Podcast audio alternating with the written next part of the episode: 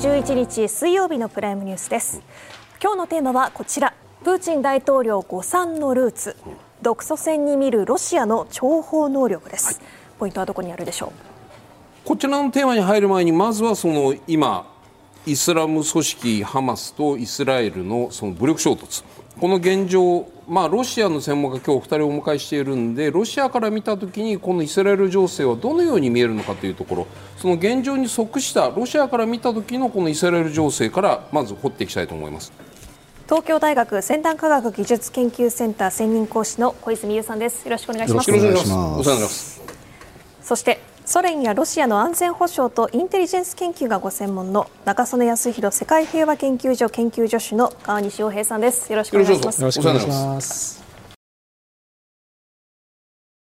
イスラム組織ハマスとイスラエルの大規模衝突をめぐる動きをこちらにまとめました、まず始まったのは今月7日のことですイスラム組織ハマスがパレスチナ自治区ガザからイスラエルに対して3000発を超えるロケット弾で攻撃を行いイスラエル側に戦闘員が侵入しました。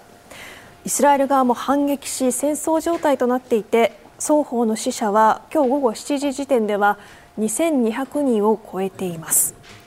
これについてプーチン大統領は10日イラクのスダニ首相との会談で情勢の急激な悪化はアメリカの中東政策の明らかな失敗例だとアメリカを批判しています。一方アメリカバイデン大統領は10日ホワイトハウスで演説しイスラエルには対抗する権利がある。自衛と対抗措置に必要な手段を確保できるようにすると述べています。また12日にはブリンケン国務長官がイスラエルを訪問する予定となっています。さてこのイスラエルでの衝突について小泉さん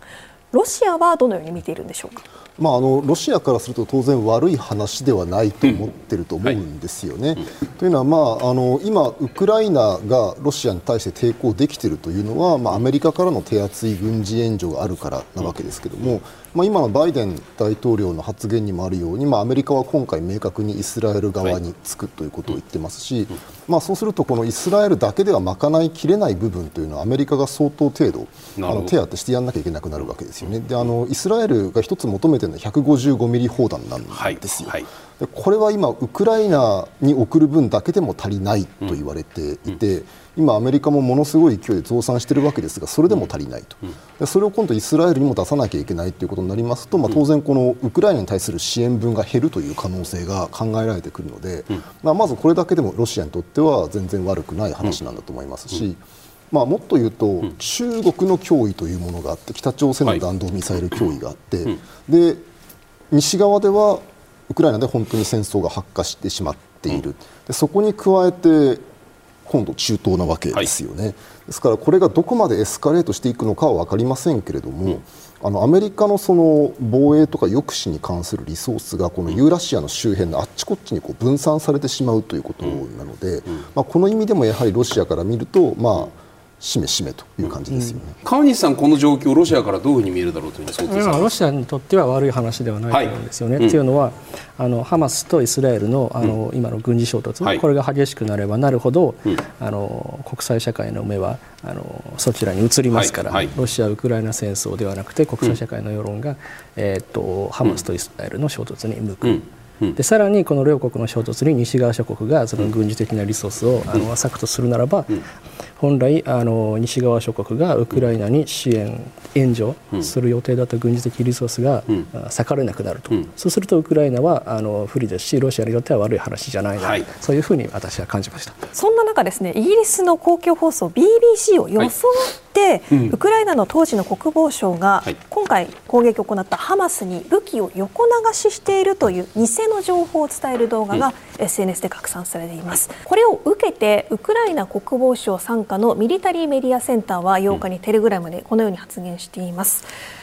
ウクライナが供与された西側の武器をテロ集団ハマスに供与しているとする偽情報をロシアが拡散していると発表しているんです、うん、小泉さんこの情報戦が実際のウクライナ情勢に与える影響については何かあるでしょうか？本当に何も知らずに見たらこれ BBC の動画なのかなって思ってしまうような手の込んだものを作っているので、まあ、やはりあのかなり資金力を持ったロシア政府そのものかかは分かりませんけれども、まあ、ある程度ロシア政府と関係があるような偽情報工場が作ったんだろうなという感じはします。ですからまあロシア政府にしてみればこういうものがある程度こう本当に世界中で信じられて、やっぱりウクライナだめじゃないかとかですね、こんなウクライナに支援するなんてとんでもないことだっていう世論がアメリカとかヨーロッパの国の中で広がってくれることをまあ期待してやってるんだと思いますし、この戦争がこの、えっと、ハマスとイスラエルの戦争ですね、ハマスとイスラエルの戦争がまだまだ長引くんであるとすれば、それをこう好機としてもっともっとこういう情報構成は強まるんじゃないかと思っています。でじゃあそれがどこまで影響を及ぼすのかということに関して言うと、あのおそらく私は限定的じゃないかなと思ってますね、うん、あのウクライナの戦争自体に関しても、うん、ロシアはものすごく激しい偽情報を流していてこれが西側諸国をあの動揺させていることは間違いないんですよ、ね、うん、で間違いないんだけどもじゃあこの1年もう9か月近くですね。1年9か月近いロシアとウクライナの戦争で、はい、そういう世論の結果として西側がウクライナ支援をやめちゃったかというと、やっぱりそうではないんですよね。でもう一個はあのこれはその偽情報が拡散して人々のあの認識に影響を及ぼす及ぼそうとする行為なので、うん、それをブロックしようとする西側の行為っていうのも当然あるわけですよね。だからまああの影響を及ぼすかどうかって実は意外と我々のこういう情報の扱い方にもかかってくるんだろうというふうに思っています。まあ、今回の動画というのはロシアが関与しているかどうかというのは未確認のものなんですけれども、うん、川西さん、例えばこうした偽情報をばらまくことが、まあ、ロシアのものだとすると、はい、これは古典的な手法の一つなんですか？でしょうね、うん。うん、偽情報、うん、 disinformation、дезинформацияってロシア語で言いますけど、うん、これはソ連時代の、うん、えー、から変わらないソビエト、ロシアの情報機関の、まあ、手口っていう、手口ですね、はい、それは川西さんねやっぱりウクライナっていうとその汚職の問題というのが常に噂に上る中で汚職の問題とハマスのイスラエルへの攻撃っていうのをカチッと合わせて、うん、汚職で横流ししてそれがハマスの武器になってイスラエルに行ってるんだよっていうのはこのロジック、ええ、なかなかこううまく作るなと思うわけじゃないですか。大したもんだと思います。やっぱりこの辺の攻め口っていうのは、うん、ロシアのその、まあ、伝統芸と言っちゃ変ですけれども、うんずっとその諜報戦においてそういう手法をこう蓄積してきたノウハウというかあのその人材も含めてそういうものがかの国にはしっかりしたものがある。こういうふうに見ていいですか？ロシアには。うん。そうですね。インテリジェンス能力云々になるとまた話が違ってくるんですけどね、ねはい、偽情報の拡散、はい、これはやっぱり引っかかるやつが多いですから、はい、えー、あのなんていうんですかな、はい、ロシアの情報機関にとってみれば、うん、まあいつもの手口というか、ね。うん、得意分野、はい、そういうことになるんですよね。なるほどね。あのロシアのその偽情報作戦って全くの嘘を言うことは少ないんですよね。うん、あ。る程度の真実は含めるんですよ。はい、でウクライナの汚職がひどいということは、もうこれはずっと言われていて、でゼレンスキー政権もずっとこの反汚職っていうのは掲げているわけですけども、まあ、この前のレズニコ国防大臣の罷免に見られるように、やっぱりなかなかあのうまくいかない、うん、その戦時下の国防省でさえ汚職するわけですよね。はい。はい今回の件はあの、まあ、直接そのレズニコフの罷免の引き金になったのは、うん、国防省が、うん、その軍の兵士たちに食べさせるこう食料をものすごい水増しして、はい、3倍ぐらいの値段で買っていた、うん、まあ、つまり残りの3分の2の分は誰か国防省高官のポケットに入っているわけですよね。はい。はい、みたいなその前線の兵士のことを全く考えないようなひどい汚職国防官僚がいるわけですよ。でというような話と、だからウクライナは、えー、武器をハマスに流しているに違いないという話を微妙に飛躍させて持ってくるというところがやっぱり非常に巧妙だなと。スターリンとプーチン大統領の共通点というのを歴史を紐解きながら見ていきます。思い込みと希望的観測の点そして諜報機関との関係。3つ目強い防衛意識です。この1つ目のポイント思い込みと希望的観測とは何なのか見ていきます。まずこちら独ソ戦開戦のなるドイツのバルバロッサ作戦見ていきます。この独ソ開戦バルバロッサ作戦の5日前のことです。ソ連の諜報機関からスターリンにドイツによるソ連への武力攻撃準備はすべて完了しいつでも勃発しうるとこのような情報が入ります、ドイツ国空省情報将校から得た情報ということで角度が高いと見られていたんですが、これに対してスターリンはドイツ航空本部の情報源はクソくらいだ。これは情報源ではなく 情報操作者である、うんうん、と返答したと言われているんです、うん、このスターリンの返答なんですが川西さん結構角度の高い情報を鵜呑みにしなかった、はい、このスターリンのこの返答はどのような思惑からあったんでしょうか、はい。えーとですね、まずそのご質問にお答えするためにその、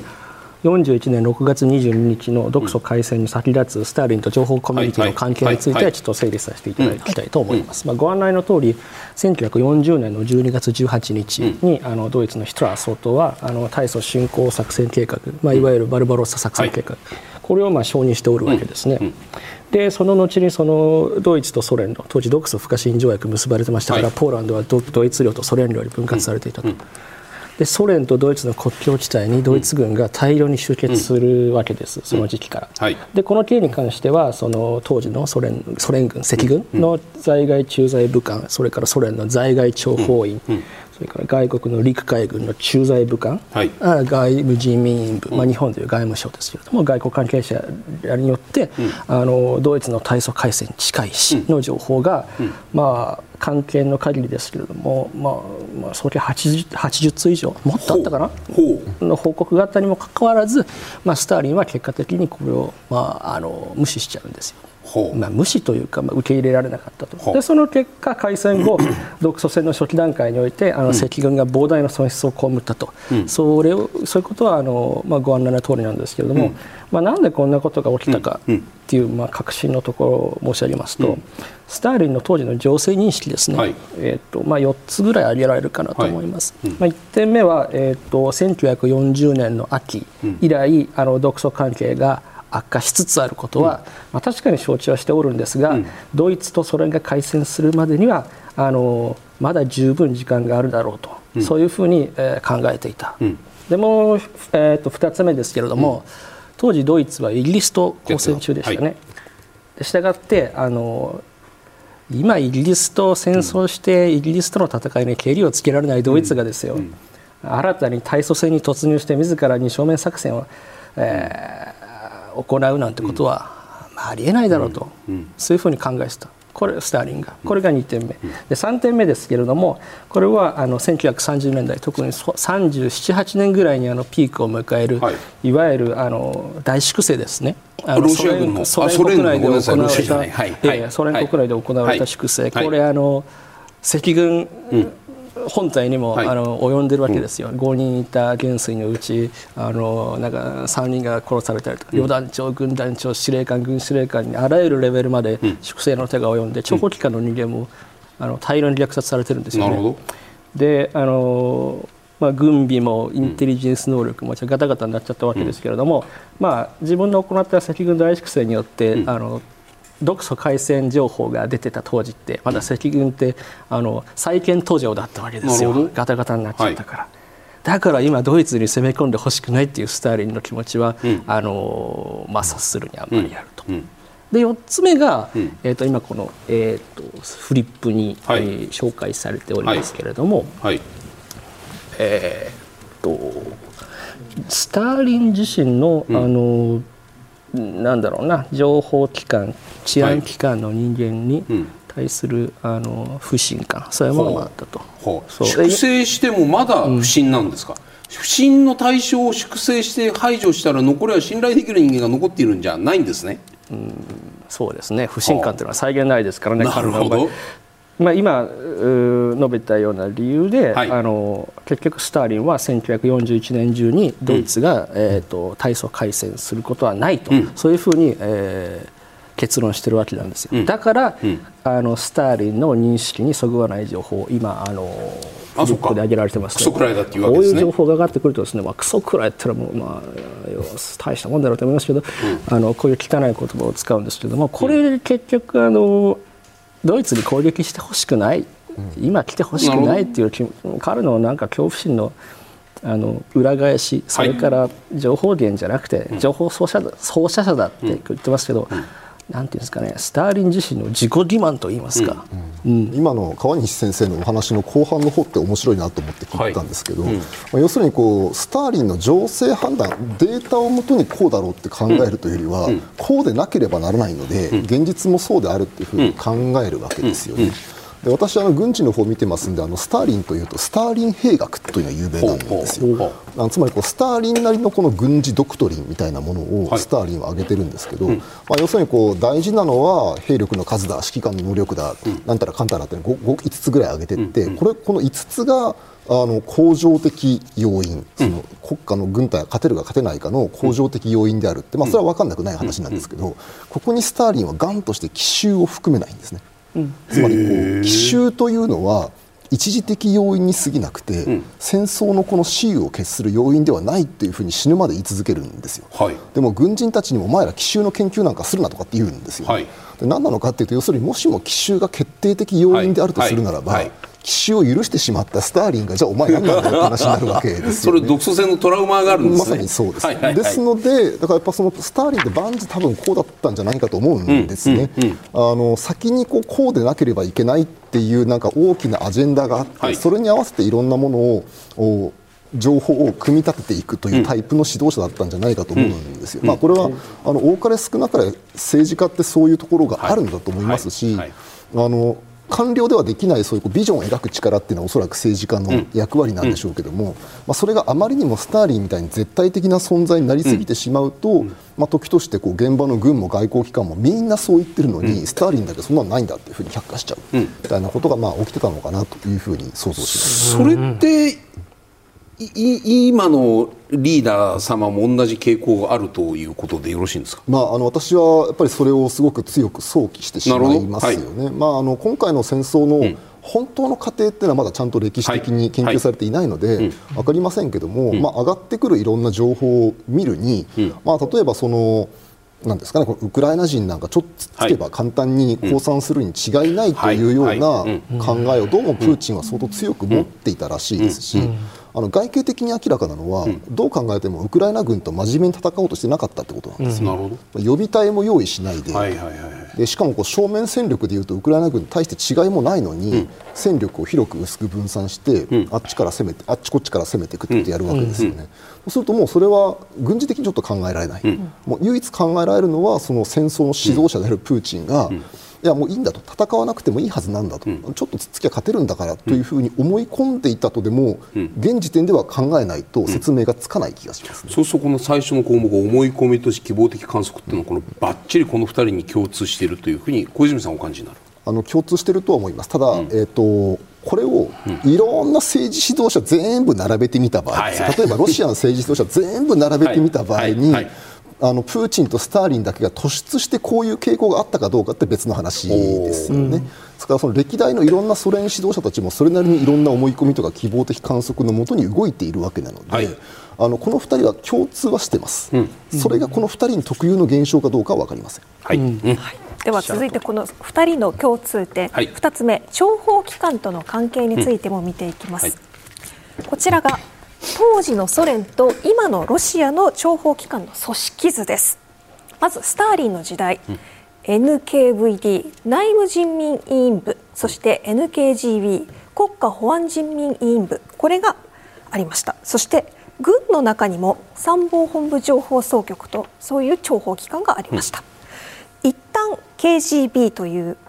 ソ連国家保安委員会にこの2つが統合されたんですが今は FSB 連邦保安局と SVR 対外情報局に分かれています、うん。うん、そしてロシア軍には GRU 参謀本部情報総局と、まあ、続いてこれが組織として組織されているんですけれども現在のこのロシアの諜報機関 FSB というのは国内での諜報活動を行うもの。そして SVR は対外的な国外の諜報機関諜報活動を行っている部署なんですけれども、まずスターリン時代を見ていきます。この3つの組織があるんですよね川西さん。それぞれどのような情報をスターリンに上げていたんでしょうか、えーとですね、このソ連の情報コミュニティについて論じるっていうのはすごい複雑で機構の名前とかもしょっちゅう変わってるし、この NKGB っていうのもですね、NKVD の中にあの1回取り込まれて一回独立してなんかもう一回中に取り込まれてっていうのはすごい複雑なプロセスをあの、えー、辿っておるわけなんですけれども、まあ、あの NKVD にしろ NKGB にしろ GRU にしろ対外情報を集めるっていう機能はやっぱ持ってるわけですよ。うん、NKVD っていうのは、まあ、内務人民員部っていうその名の通り、うん、あのソ連国内の革命の敵をあぶり出して捉える。抹殺する国内の治安機関ではあるんですけどしかしですねソ連のあの革命の敵っていうのは何も国内にとどまらんと。なんとなればソ連という国は外敵から、ね、周囲に国があるから、はい。はい、だから当然 NKVD のうん、あの対外諜報員っていうのを、日本にもドイツにも諸外国にも置いて、うん、あの情報収集活動を行ってたんですよ、うん、あのタイミングとしてはこのなんだろうな今おっしゃったその GRU、はい、軍の諜報機関の人間が、あの日本を例に挙げますと、先に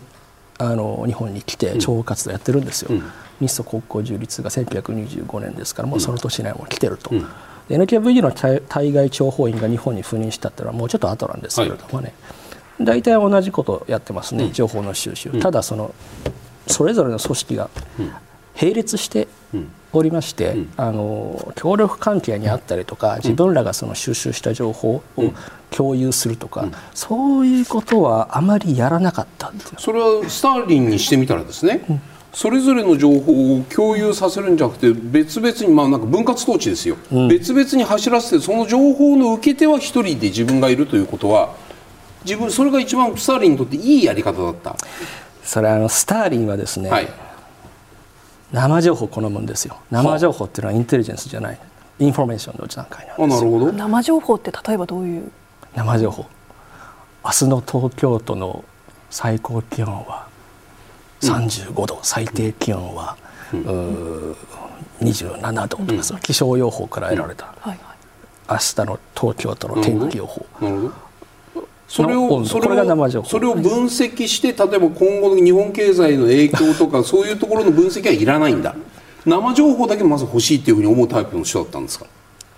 こその生情報そのものズバリが欲しかったと思うんですよね。GRU はね結構あの、情報を集めた情報に対して、はい、あのアナライズ加えてるんですよ、はい、分析情報収集分析やって、あのまあ、上に上げていくんですよ、ね、まあ、必ずしもスターリンの好んだ情報が上げられたかはまた別の話ですけれども、一方 NKVD っていうのはですね、うん。生情報が比較的上がってるんですよ。これあの私もこちょこちょ調べててあの、はい、呆れたというか驚いたんですけど、はい、NTFVD にはですね、うん、あの1943年まで情報収集、うん、あ収集した情報の分析を担当するセクションっていうのはなかったっていうんですね。ほう。えーじゃあ集めたは集めた話、うん、それを要するに組み合わせて分析するとこういう日本の今後の長期戦略こういうのが伺えるなんて話は一切なしで、うん、こういう断片ということは相矛盾する断片情報も全部上に上げていくそういう組織だったわけですね。VD の場合はそうでしょうね、はあ。うん、そういう組織の方がスターリン好みだった。スターリン的統治スタイルにはその方が良かった。それはなかなか難しいですよね。はい、うん、そういうただあの、はいうん、情報機関同士をその協力関係ではなくて競合関係にさせる？そういうところになんかやっぱりこだわってたのかな。情報機関に対する、うん、あのこれだけ複数の情報機関を持ちながらスターリン自身情報機関に対してものすごい不信感を持ってるわけですよね、うん、どっかの情報機関がなんか強力な力を持っちゃ困るわけですよ、はいはいはいはい権力の分散、はいはいはい、そういう意味で複数の情報機関があった方が、はい、まあ、システム的にはスタイルには安心できるんじゃないですか今の話は小泉さんプーチン大統領に重なる話ですか？あの重なるところはあると思いますね、はい。はい、一つは、まあ、この情報機関バラバラにしておく、うん、ということですよね、はい、今、これあの分かりやすくするためにこんなふうになってるんですけど、こっちのあの左側のピンクのところはもっとずっと複雑なんですよね、まあ、このいわゆる NKBD と NKGB も,、もう他にもっといろいろあったわけですし、で KGB に1回まとめたんだけども、ソ連崩壊後にこれを10いくつにまたバラバラにするんですよね。でスターリンあごめんなさい。プーチンの時代に4つまでまとめるんですね。うんまあ、この上がってる FSB と SVR と、うん、あとここに書いてないのは FSO っていう、まあ、このあのボディーガードとか、重要施設警備とか、あとその政府の通信回線を運営するような FSO っていう組織もまだ統合されずに残ってます。であとはあのゲート SP という、あの核シェルターの造営とかを担当するようなところも旧 KGB 系なんですが、これも統合されずに残っていると、だからまあこんなふうに情報機関をある程度まではまとめるんだけど完全にまとめきらなかったんですよ、プーチン、それをやるんじゃないのとはずっと言われ続けてるんだけど最後までやってないんですね、現状まで、まあ、やっぱりプーチンにしてみると、まあ、いろんなある程度機能が複層するあえっと、重複する情報機関をバラバラに持っておいて、はいはい、まあ、その自分を脅かすやつが現れないように、うん、まあ、今、川西先生おっしゃった通りですけどそういうふうにしてるんだろうっていうのは一つです。うん、でもう一個はあのちょっと違うなと思うのはプーチンはあのスターリンはつまり革命家上がりなので、はい、情報機関とか治安機関敵なんですよね基本的に。基本的にはあの人たちを敵だと思ってるんだと思うんですよ、はい、でところがプーチンは KGB 中佐だったので、うん。情報機関ってやっぱり身内なわけです、ね、はい、あのこれはどこまで本当か分かりませんけど、はい、あのまああのこの諜報機関の人たちって自分のたちのことをチェーカーあチェキストっていうんですよ、はいはい、レーニンが作ったチェーカー非常委員会という、あの最初の秘密警察の流れを組むものとしてみんなチェ,、チェキストって言うんですけど、なんかあるパーティーで、あのチェチェカーに所属する者は規律って言われたらプーチンも立ったって言うんですよ。だからやっぱりプーチンはもう俺はやはりこう大統領やってようが首相やってようがサンクトの副首相やってようが本文はチェキストであるっていう気持ちを、まあ、強く持ってる人物なんだと思うこれそれとごめんなさい。ロシア社会においてその自らをチェキストというふうに言うっていうのはなんていうんですか、いい話悪い話って言い方自慢できる話なんですか？それとも普通そういう時に手を挙げないものなんですか？どうなんですか、まあ、あの市民社会一般からあんまり好かれてるとは言えないと思います、僕はそれを聞きたかったの。いや、ね、あのアメリカの映画とか見てもこのチェキスト名とかって言うじゃないですか。でところがそのチェーカーの人たち自身はこのチェキストという言葉を大変な誇りにしてるわけです。よ我々はこう市民に恐れられ、はい、なおかつこう市民が知らない秘密の情報とか秘密工作をやるような国家のエリートなのであると。なるほど。その市民から嫌われるぐらい俺たちはすごいおそらくそういう意識なんで嫌われるぐらいすごい、ね、多分そういう意識を持っているので、はい、話を戻しますと、はい、あのよくプーチン大統領は俺は情報機関のレポートを読んでるんだってことをすごく言うんですよ。うんだからあのメディアとか流される話は基本的に嘘で、うん、情報機関のレポートにこそ本当のことが書いてあるというふうに、うん、少なくともこの戦争の前まではすごく情報機関のことを買っていたと思います、うん、そこは多分違うところじゃないですか、そうするとじゃあスターリンが例えばさっきその上がってきたあのバラバロッサ作戦の直前にそのそんな情報はなななそのまあまあクソクソクソと言ってると怒られるんだけどうんだって言ったって話とかっていうのは多分プーチン大統領に関してはそういう発言をしないだろうと。要するに自分の出身母体も含めてそういうそのチェイカーの仲間が集めてきた情報なんだから一定の敬意を持ってそういう情報には接していたんじゃないかと。こんな感じになりますか？あのある程度そうだったんじゃないかと思いますね。うん、あのまあ、ただその、もちろん情報機関が、はい、あの時々偽情報をつかませてくるとか、うんうん、情報機関同士の中で内紛があるとかってことはあるので、うん。うん、プーチンも何もかも100%信じてたというほどナイーブではないと思いますけれども、うん、まあ、なんとなく私が見ているプーチンは、さっきの川西さんのお話に出てくる、スターリンよりは情報機関との心理的距離感が近いんじゃないかなという感じはします。では3つ目のポイントです、スターリンとプーチン大統領のこちら3つの共通点なんですが、はい、3つ目強い防衛意識とは何なのか見ていきます、うんうん、こちら日本の外務省が駐ドイツ大使へ送った電報を傍受した内務人民委員 NKVD のロンドン駐在員がモスクワにこう報告した内容です。駐ドイツ大使におかれては日本の主力が南方に集中し北方では従来考えられていた行動は差し控えられるということをヒトラー総統に説明ありたいということなんです、うん、つまりこの独ソ戦において当時の日本南側の戦線に注力するために、ソ連には積極的な軍事行動を取らないよというような報告に見えるわけなんです。ただしスターリンはその後どのような判断を取ったのか、この辺り川西さんその時のスターリンはどのような判断を取ったんでしょうか？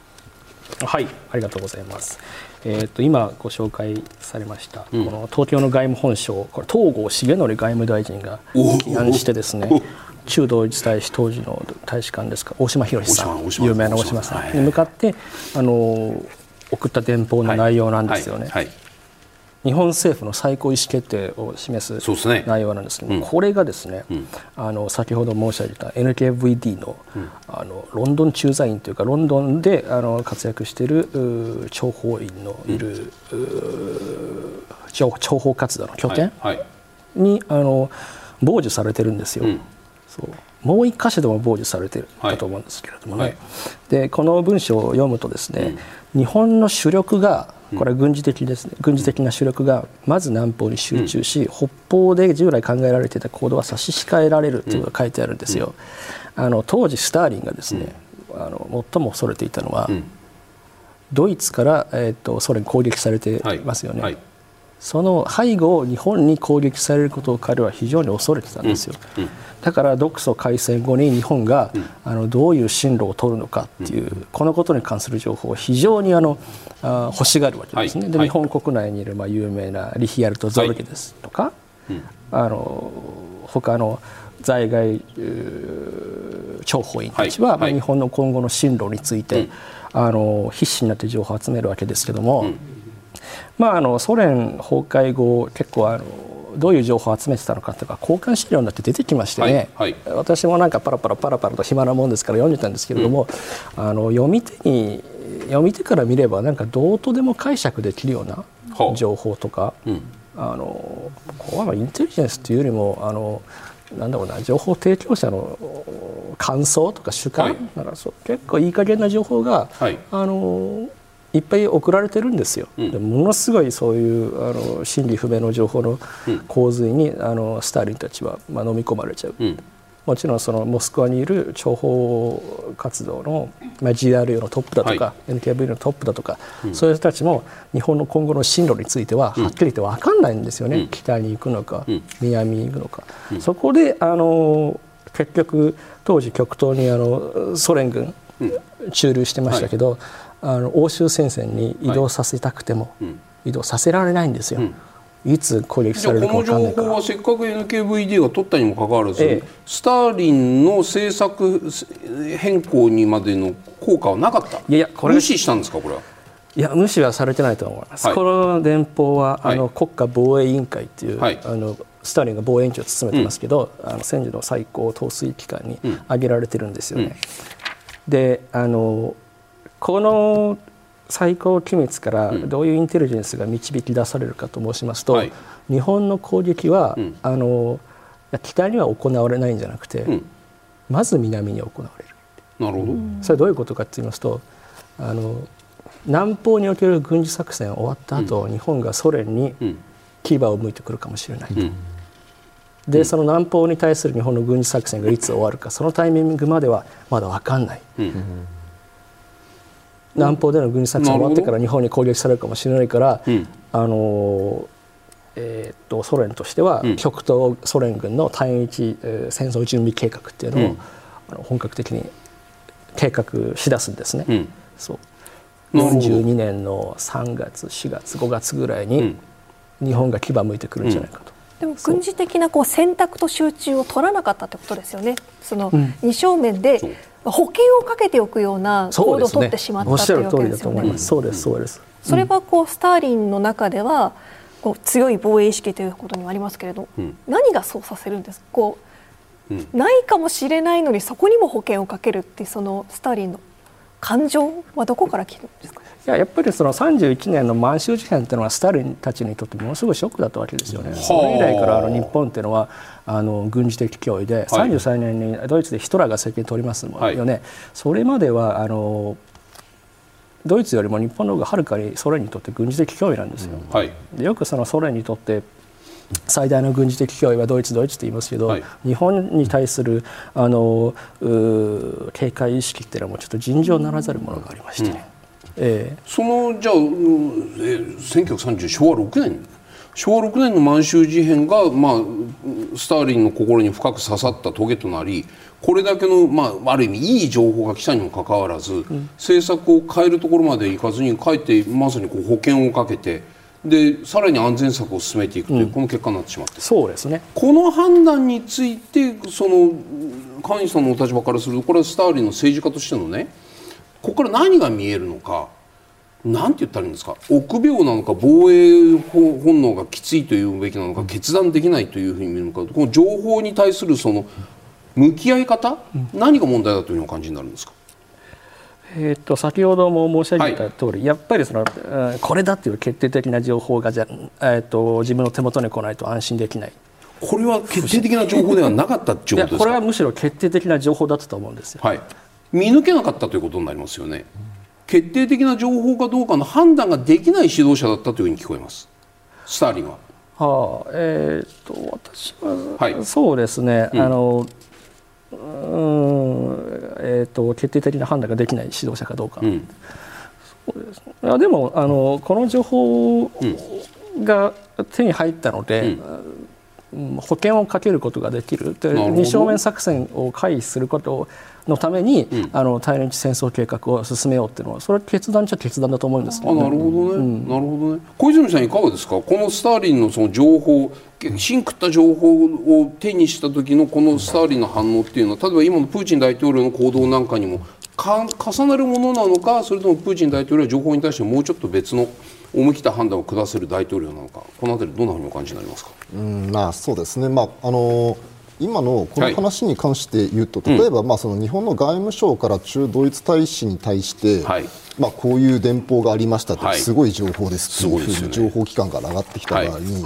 もしも私がソ連の国家指導者だったら、まあでもそれ外務省の話だろっていうかもしれないですよね。陸軍の参謀本部何考えてるか、はい、あいつら分からないじゃないか。そもそも陸軍って時々暴走するじゃないかと、はいはいはい、外務省の中で本当に陸軍の行動全部分かってるのかっていう上司はいてもおかしくない感じがするんですよ。でですから、まあ、あのそれだけやっぱり日本が怖かったことは間違いないのであのじゃああのでもつまりこう北方では当面差し控えるんですね、うん、でも今、川西先生おっしゃったようにそのそれが終わったらこっち来るかもしれないだろうというふうに考えることはおかしくないですし、しかもこう南方での軍事作戦が終了するということは、アメリカ、イギリスに勝つってことですよね、はい、アメリカ、イギリスに勝った日本軍が返す刀でシベリアに攻めてくるっていうことは、まあ、大いにあり得るということなので、まあ、あのこれを見てスターリンがその慎重姿勢を崩さなかったっていうのは、まあ、そんなに変なことではないだろうと私は思います、ね、そういうこうなんていうんですか？後から、まあ、今だから要するにもうななんていうの？ああの後付けの説明でねあれの時はこうだったああだったっていうのを僕らは僕は楽な立場で物言わせてもらってますけれどもこういうこう情報芯食った情報今思えばこれは本当に当たりの話と言いながらもこうカチッとした判断出さなくて出出さなくて出しが出さなくて、である意味保険をかける政策を持って事態の推移を見守るっていうのは今スターリンとプーチンの例で伺いましたけれどもこれは例えば各国いろんな国の指導者どこにでもあるものかどうかこの辺りどうご覧になりますか？そうですね。あのーさっき川西先生のお話で大事だったのは、はい。うん、こういう情報が大量に来てたということなんですよね、はい。うん、だからものすごい数の情報が来る中で、うんまあ、確かにこれも一つの重要情報ではあったんだろうけども、はい、どこまでこれが信じられるのか、例えばその100本ぐらい電報が来ている中の、はい、その中の一つなわけですよね。でそうなるとやっぱりでおそらくその中にはこう矛盾するものもあったはずで。はい。本当のところどうなのかってことはやっぱり最後相当こう指導者の個性とか、はい、あの思い切りにかかってくる部分ってあると思います。であの私の専門のロシアの軍事ドクトリンとかの話をすると、はいはいなので相手の行動はよくわからないので、うん、ロシアの軍事ドクトリンはどう考えるかというと、うん、だからこっちが先制するんだって考えるんですよ。つまりこうよくわからないので、えー、攻撃かけられる前にこっちからかけた方が良いのだという考え方をするんですよ。だからこれがロシアのそのアクティブディフェンス能動防御っていう考え方なので,、あのでしかもこうソ連ってまあ、ソ連というかロシアって伝統的にユーラシアの中では後進国だったわけですよね、はいはい、大体敵ってドイツであったりポーランドであったり、うん、フランスであったり、うん、あるいは日本も含めてもいいと思うんですけど、はい。はい、先に工業化を果たした先進国がいつも敵なんです。よ、うん、常にロシアから見ると我々はロシア怖いんですけど、ロシアから見てもすごく怖いんだと思うんですよ、なるほど。そうか。でそういう敵に先制を許すよりは、先にやっちゃった方がいいというふうに少なくとも軍人は考えます、それ今もそうだと思いますか？まあ、あの戦闘ドクトリンは基本的に今でもあの能動防御を基本に組み立ててるんですよ。ただ、そこにさっきのそのスターリンが奇襲を許しちゃったって話があるように、はい、政治指導者はまた別の考え方をするわけですよね。だから本当に極限の状況の時に、はい、軍にしてみればもう危ないから先やっちゃいましょうって言うんだけど、うん、それに乗る政治指導者がいる場合もあれば、うん。いやそんなことないんだ待てっていう政治指導者もいる、うん、で独ソ戦の場合はやっぱりこのスターリンがあの自分の願望の方を優先させてしまって、そんなことはないんだと言ってしまった例だと思いますね、この件についてはあと一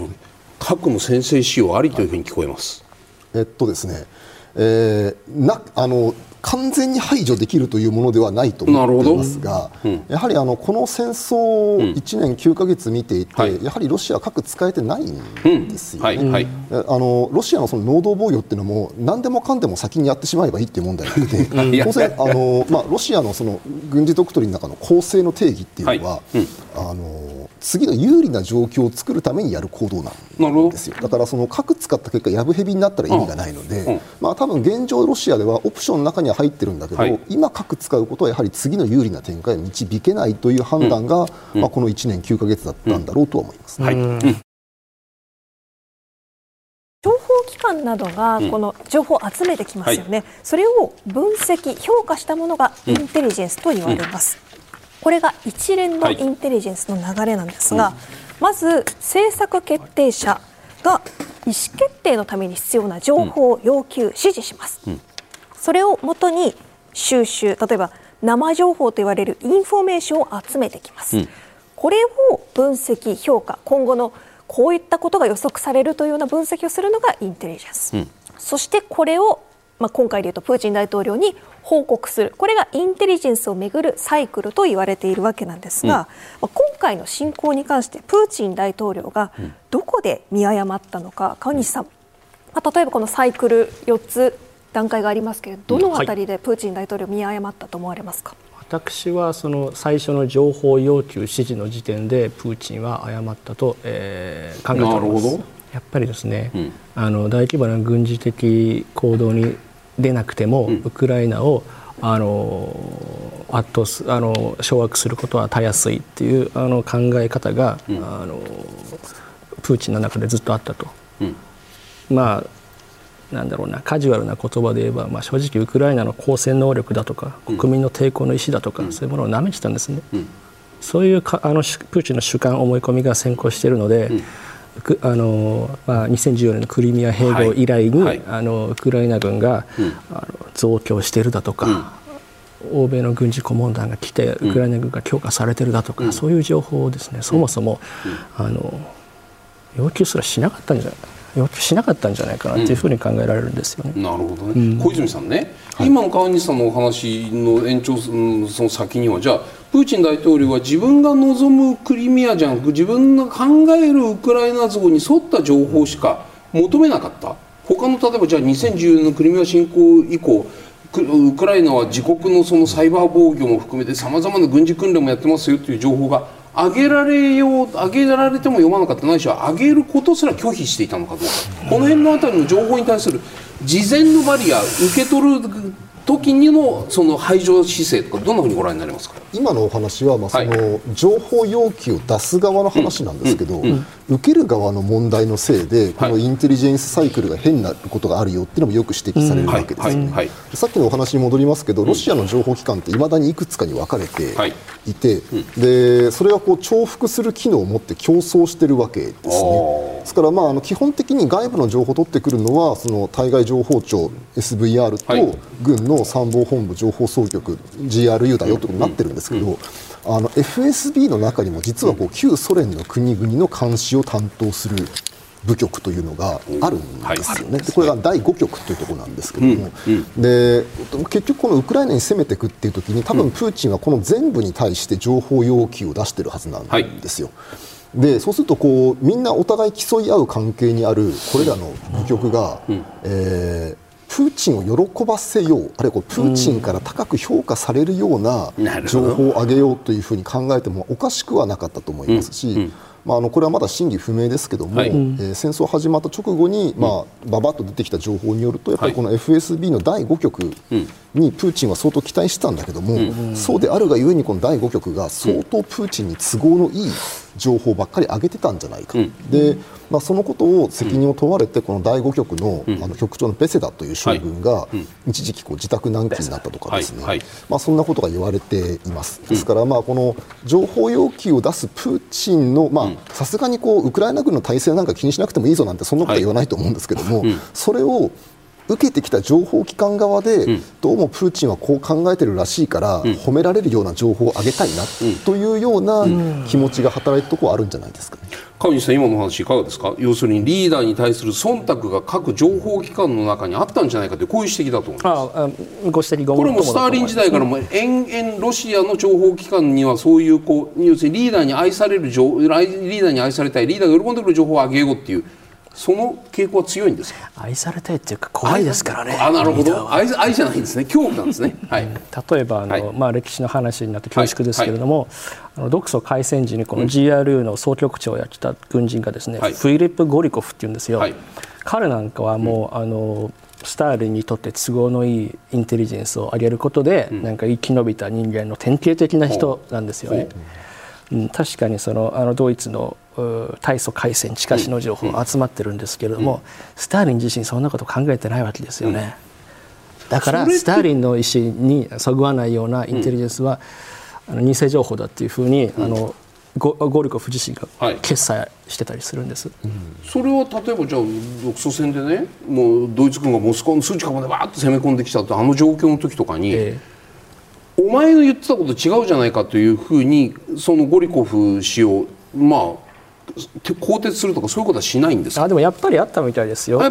有名なえっ、ー、とジューコフ将軍とか、はいはい、戦後あのゴリコフの いい加減な情報じゃなかったみたいなことを恨み節言ってますしね。なるほど。そう。ただゴリコフはあれ。殺されずに生き延びてるそういうことですよね。そういうことですよね。あのベセダの、はい、ベセダの場合も、はい、なぜか責任問われてないんですよ。それはそれはどそれそのその人間を更迭処分するとその人間を起用して自分の任命責任になるっていうそういう意味ですか、まあ、あのおそらく日本の政治的に言うと。あまりにも間違いの規模が大きすぎて 責任が取れないんだと思います。であのあのアンドレイ・ソルダートフってずっとこういう情報機関のことを追ってるロシアのジャーナリストがいるんですけど、はい。はいうん、まあ、彼の見立てなんかだとそのベセダがあれだけのヘマをやったにもかかわらず、うん。うん、一時期行方不明になったけどまた戻ってきたんですよね。普通に局長として、うん、なんでなのかというともうそれはあまりにも間違いの規模が大きすぎたので、何もなかったことにしたんじゃないか。それこそが地下の伝統であるみたいな言い方をソルダトフはしてますね。それって全然救いが別に僕あのロシアの未来に救いを見出したいという意味じゃないんだけれども組織的な改革の可能性を僕にそこ僕はそこに全く感じないんですけども、小泉さんどうご覧になりますか？いやですのであのロシアの官僚機構が、しばしばこういうとんでもない間違いを正せないってそこなんじゃないかと思いますし、うん。まあ、でもそれは多分あの日本もあまり人のことは言えないわけですよ、うん、新章出伐を日本軍貫けなかったじゃないかとよく言われますけれども、ただ、もちろんそれで本当に不問にしているわけではないわけです、うん、ですから今回、そのベセダが大ヘマをやった結果として、うん、えーウクライナに対するインテリジェンスのその中心的な、あの責任がその軍の GRU の方に移ったんじゃないかというようなことは言われています、うん、でその GRU のその副総局長のアレクセイエフという将軍に任せたんじゃないかと言われているんですが、うん、今度はこのアレクセイエフがどうもプリゴジンの乱と関連したんじゃないかというようなことが言われていて、もしかするとまたプーチンのその愛する情報機関はこの中で変わっているのかもしれません、うん、あとあの後から話が出たら申し訳ないんですけど、はい、あのロシアの情報機関ってあちこちで世論調査するんですよ、世論調査機関抱き込んでいて、でウクライナでも世論調査をしたと言われてますが、それをやったのはここに出てないその FSO、さっきお話したそのボディーガードとか、あの重要施設警護とかをやってるそっちの KGB 系機関がやったんじゃないかという話も、これももう報道レベルですけど、あって、やっぱりまあいろんな情報機関にいろんなことをやらせて、でまあ、競わせてるんだと思いますね、プーチンは。競わせてるという意味はあ、競わせてるのはいいんですけどね、小泉さんね、例えば、まあ、うんまあ、表になってる話だからいいか、例えば、小泉総理の首席秘書官に飯島勲という人がいました、はいはいはい、飯島さんは朝小泉総理の机の上に1枚のレポートを置いておくと。それ小泉さんが嫌がる話しか載せてないわけですよ。まあ、悪口とかそういうことかもしれないししあのあの政権の悪口もあったかもしれないし政権のダメージになるようなそのいわゆるあの表になってるおしんおしんと情報ですよ、表になってる情報。それをこうポンと出してでこう見る様子をこうでじっと見ていると。で、まあ、当然嫌な不愉快な顔をするんだけれどもちゃんと見ると。でそういうこう人間がそばにいるかいないかっていうところの今話を聞きながら思ってたんですけれども、じゃあスターリンもプーチンも自分に対して苦言を呈する人不愉快な思いをさせる人間を周りに一切置かなかった。そういうことでいいんですか？あるいはそう置かないようになっていってしまったのかもしれないですね。なんとなく私のあの若い頃のプーチン像って、もう少しそこはオープンな人だったんじゃないかという感じがするんですよ。であの、まあ、別にその嫌なことだってあの、聞きますよと、ままさにその小泉総理みたいなところはあったんだと思うんですね、ただ、もうこれでプーチン23年もやってますので。これってあの近代ロシアの指導者の中で、プーチンより長くやった人ってスターリンだけなんですよ、ね、ちょっとその空前絶後の長期政権をやっていると、はいはい、で私はもうそのクレムリンの中にいる人たちの権力ってどれほどのものなのか想像もつかないですけど、うんうん、まあ、おそらくものすごい権力者を四半世紀もやってるわけですよね。うんうん。果たして本当にそのプーチンにその悪魔の代弁人みたいな、そうはおっしゃいますけどこんな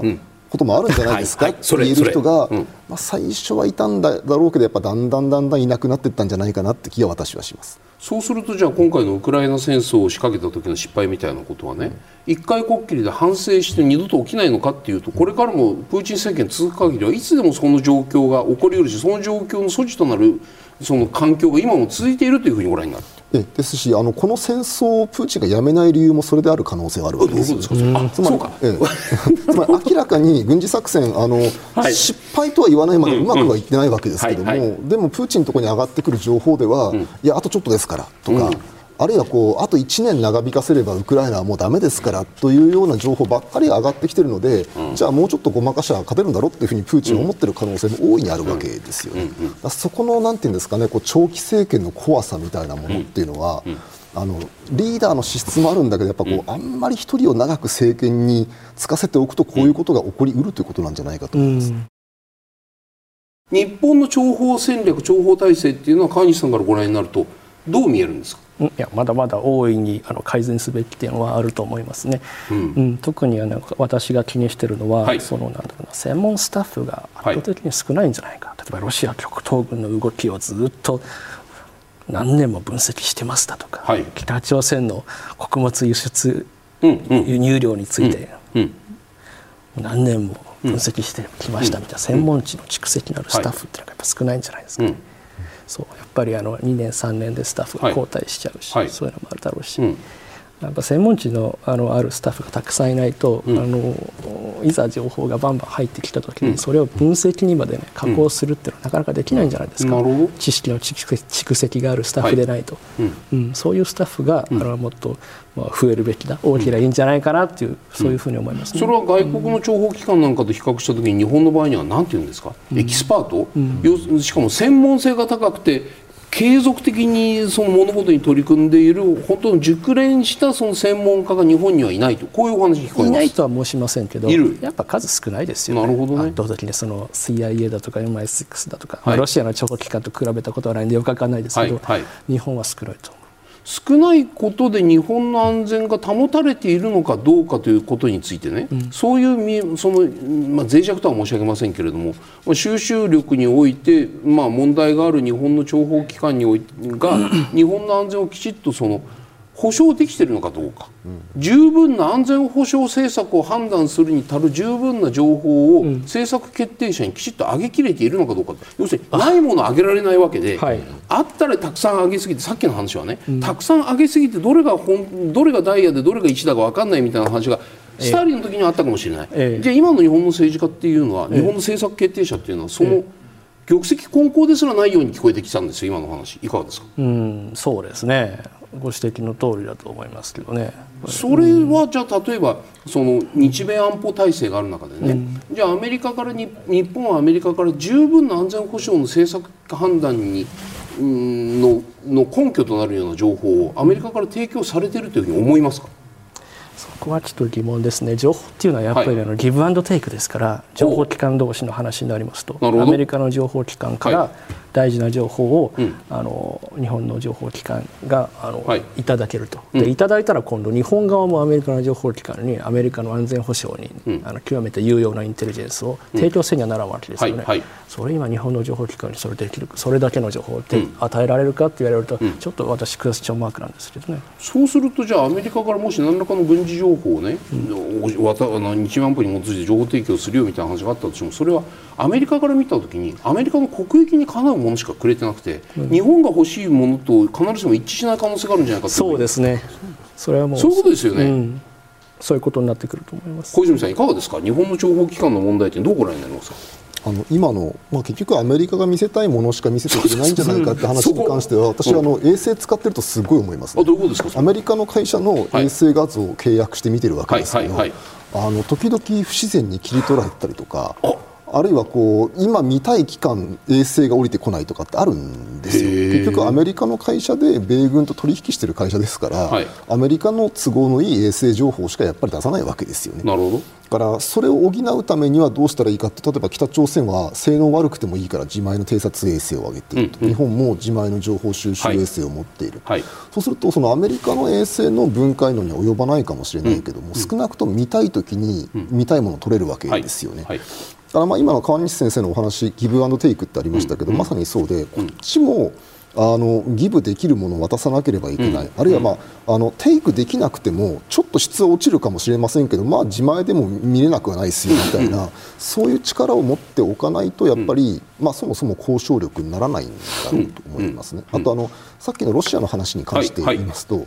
そもそも今大統領府長官のアントン・ワイノさん日本語専門の外務省員だったわけですよ。ですから今、大統領府長官って日本語ペラペラなんですよね。だから本当に日本に対正しい情報をプーチン得ようと思ったら、はい、要するに自分の官房長官ちょっとどうなのって聞けばいいだけなわけじゃないですか、はいはい、でもところがプーチンの口から出てくるのは日本の教科書ではアメリカ軍が原爆を落としたと書いてないとか、明らかにとんちんかんな話ばっかり出てくるわけですよね。しかも当の日本人から見たら1秒で嘘と分かるような話ばっかり出てくると、やっぱりだからこうブラフで言ってるものを超えて本当にプーチンのところには情報がちゃんとした情報が集まってないんじゃないかという感じを私はします。ですから、まあ、さっきの本当に諜報大国と言えるのかということに関して言うと、まあ、多分情報収集大国ではあるんですよね。うん。あのロシアの諜報機関って機関員たちってそのラズベ地区って言われるわけです、そのラズベとかをする人たち。何ですか？でラズベとかっていうあれこう情報を取ることをみんなラズベとかって言うんですよ。だからその軍事的な偵察活動もラズベとかだし、はい、あの地下のこう石油とか探すのもラズベとかだし、はいはいはい、なんかちょっと様子見てくるとかってラズベとかなんですよ、ね、はい、だからこう情報を取ってくるラズベとかはとても得意なんだけど、はい、それをアナライズするということが、うん、まあ、今日のお話にも何回も出てきたように、どうもあの国は弱いんじゃないかという気が私はします。